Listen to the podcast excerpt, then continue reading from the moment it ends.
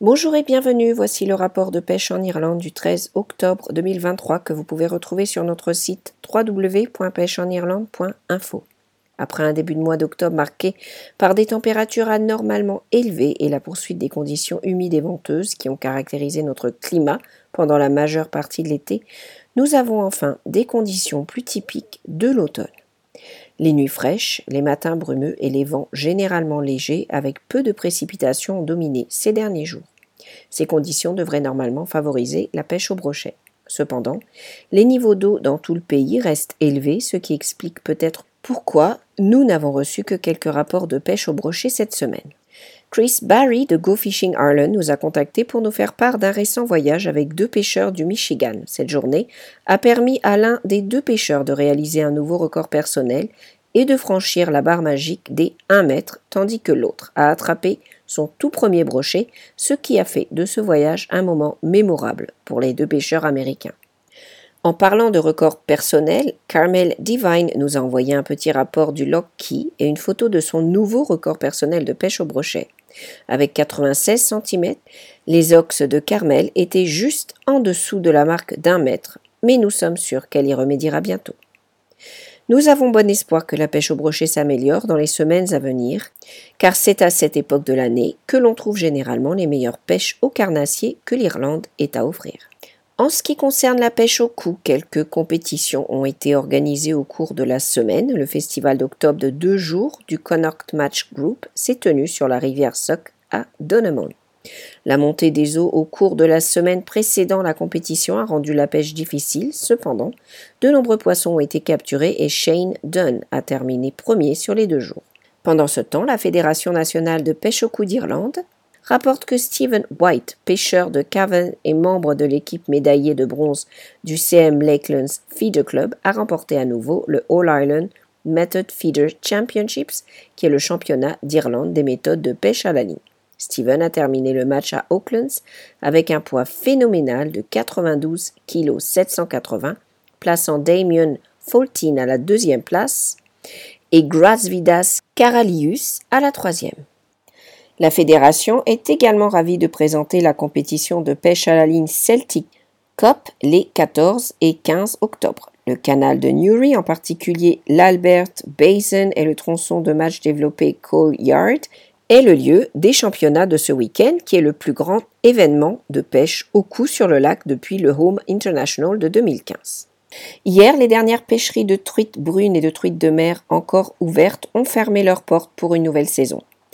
Vincent Appleby nous raconte comment des jours sauvages, des jours lumineux, des journées calmes et des belles journées ont marqué la dernière semaine de la saison de pêche à la truite sur le Loch Current, tandis que Peter Driver parle dans sa récente lettre d'information Piscary Fly d'un Euro nymphing difficile sur la rivière Fane dans le comté de Low.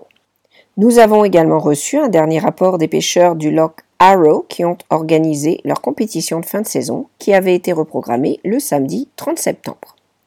Les pêcheurs de truites passionnés qui ne peuvent pas attendre l'année prochaine pour lancer une ligne pourraient être intéressés par certaines des pêcheries de truites arc-en-ciel du pays qui resteront ouvertes pendant les mois d'hiver. Pour d'autres, comme Dan O'Neill, responsable de la pêche à Mount Juliet, l'automne est synonyme de transition entre la pêche sportive à la pêche au cou et au brochet.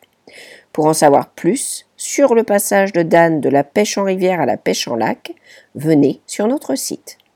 Nous aimerions profiter de cette occasion pour rappeler à tous les pêcheurs de saumon et de truites de mer qu'ils doivent renvoyer leur carnet de pêche dûment rempli, même si aucune prise n'a été enregistrée, et tous les tags inutilisés à Inland Fisheries Ireland avant le 19 octobre.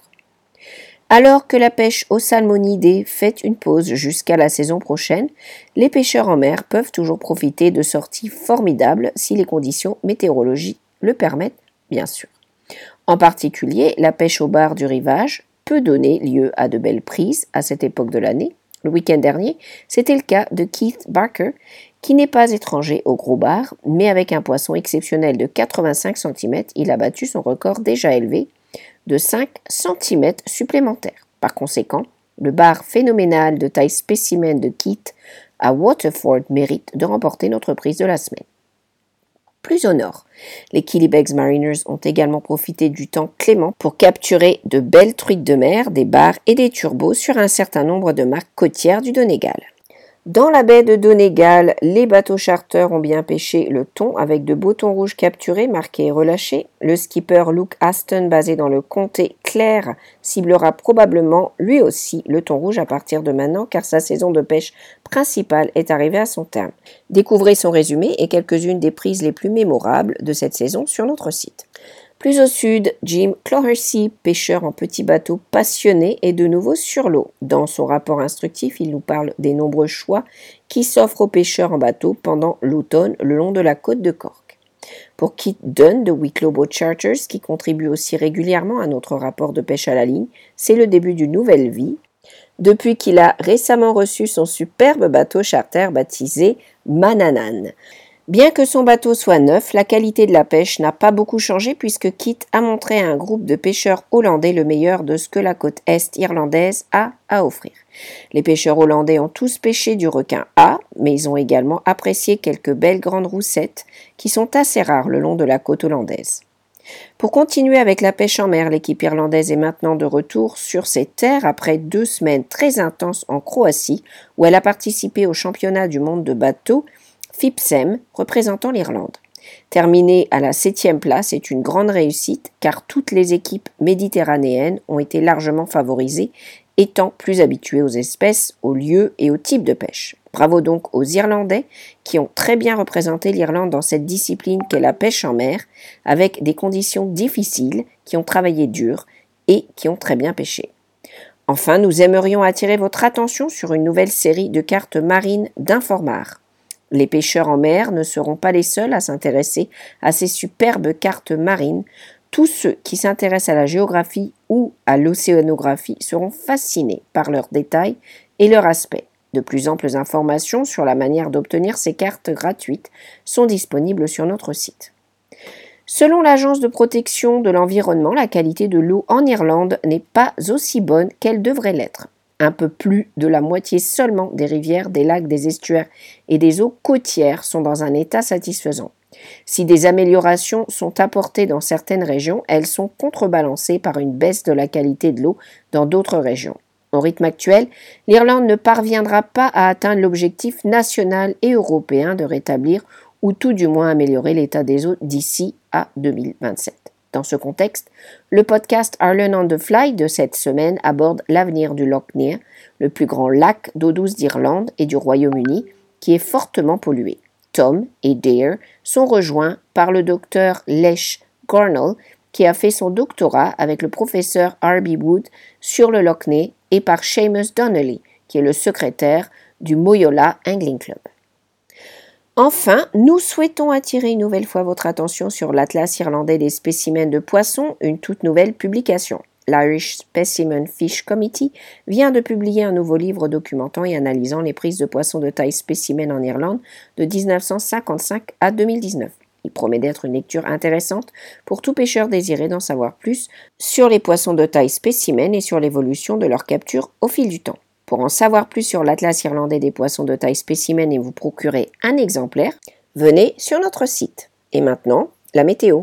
Ce soir, nous aurons un mélange d'éclaircies et d'averses éparses, plus fréquentes dans l'ouest et le nord, où quelques-unes pourraient être fortes avec un léger risque de grêle. Demain, la journée sera fraîche et généralement sèche, avec des éclaircies, mais quelques averses bien dispersées arriveront du nord-ouest.